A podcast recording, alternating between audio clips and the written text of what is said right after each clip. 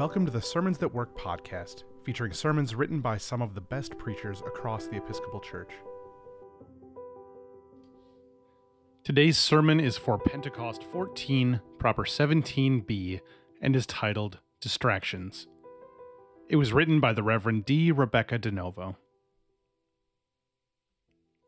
Author Anthony DeMello tells a story about an ashram cat. He writes When the guru sat down to worship each evening, the ashram cat would get in the way and distract the worshippers. So he ordered that the cat be tied during evening worship. After the guru died, the cat continued to be tied during evening worship. And when the cat died, another cat was brought to the ashram so that it could be duly tied during evening worship.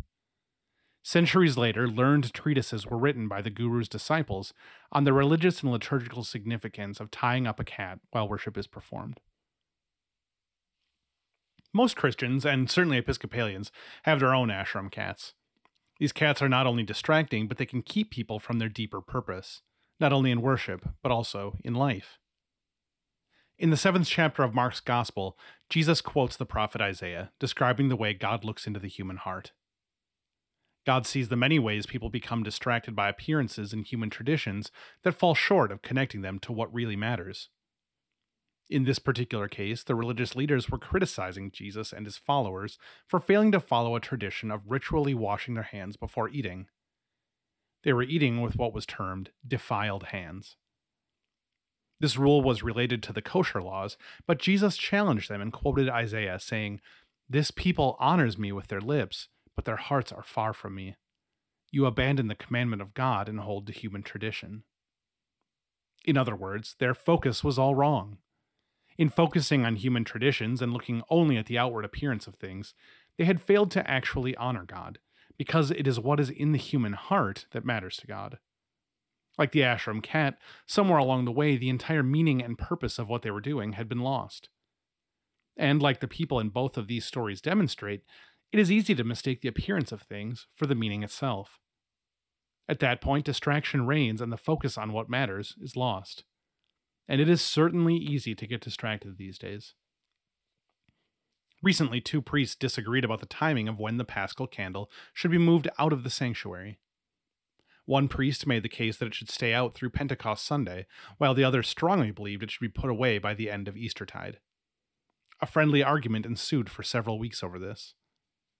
Fortunately, they both finally realized how unimportant the issue ultimately was and decided together that Jesus had greater priorities than how long they left the candle out.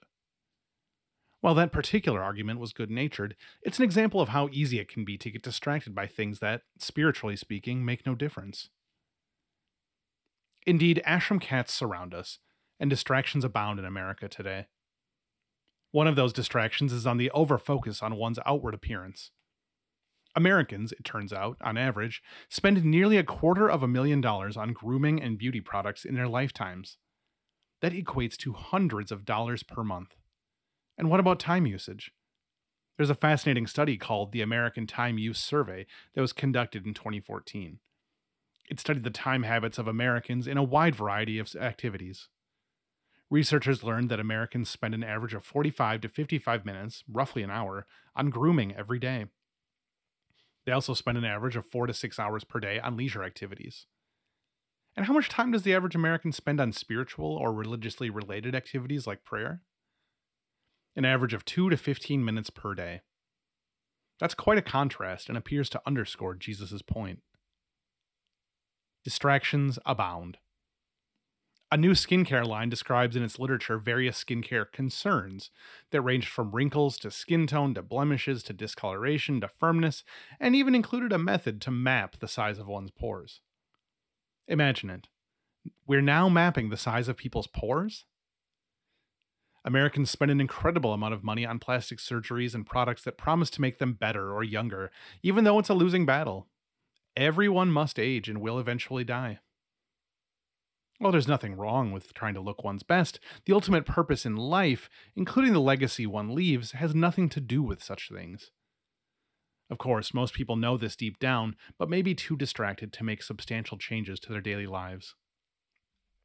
Indeed, people are bombarded with images every day of what they should be, do, and look like according to the outside world. Western culture and human tradition prescribe rules that include being thin, attractive, strong, wealthy, owning nice cars, having big homes, owning the right tech gadgets, smelling good, wearing the right clothes with colors to match one's skin tone, having straight and white teeth, having plenty of shiny, thick hair and flawless skin, presumably with extremely tiny pores. In addition, people seem to be required to marry a good looking spouse or have a good looking partner, have 2.5 kids, and not have any real deficits physically, financially, or mentally. One should appear youthful no matter their age. And so, when people fall short of these rules, because absolutely everyone will, one may feel less than and believe their value and purpose in life has somehow been diminished. But this is not the way of Jesus or the scriptures. These are not the rules or traditions of God or the standards for one's life according to God's word. These are truly vain human traditions, and actually much worse than any ashram cat.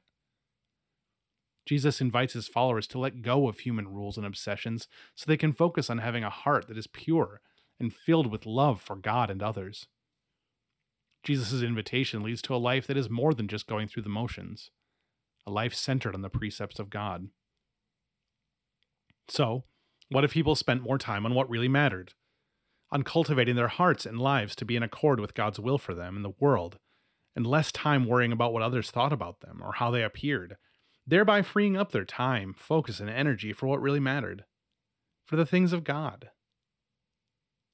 One unnoticed problem with an overfocus on outward appearances is that it can lead to a failure to notice the more important aspects of one's character, the truly beautiful things about oneself that God has blessed them with including their inner gifts and qualities that shine the light of Christ. Could it be that in the desperate focus to be perceived as attractive, successful, or appearing to have it all together, that one no longer notices or simply forgets to utilize their deeper spiritual gifts? And in turn, could it be that they may not notice the true beauty and spiritual gifts in others either? That is a deep and meaningful loss. There's a Chinese saying you can't measure the sea with a pot. It's similar to don't judge a book by its cover. Judging by the cover always fails. God is interested in the heart, not words or mere appearances. In the Jewish tradition, the heart is viewed as the seat of the will, not just the place of emotions. In order to align one's will and heart with God's will and purpose, one begins by simply asking God for this grace. Not my will be done, but thine.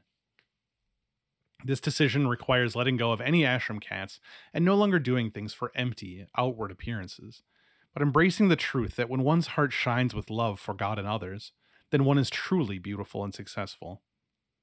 One's life can have ultimate meaning and purpose when one chooses to let go of human traditions that have dictated and distracted their lives so far. And once one's heart is focused on God's will and purpose, life becomes worth living and purposeful, no matter the circumstances. Thanks be to God. The Reverend D. Rebecca DeNovo serves as the Minister for Congregational Life at St. James by the Sea Episcopal Church in La Jolla, California, and is the Missioner for Justice and Peace for the Episcopal Diocese of San Diego. She has served parishes in Oregon, Missouri, and Ohio, and is a chaplain at the University of Michigan.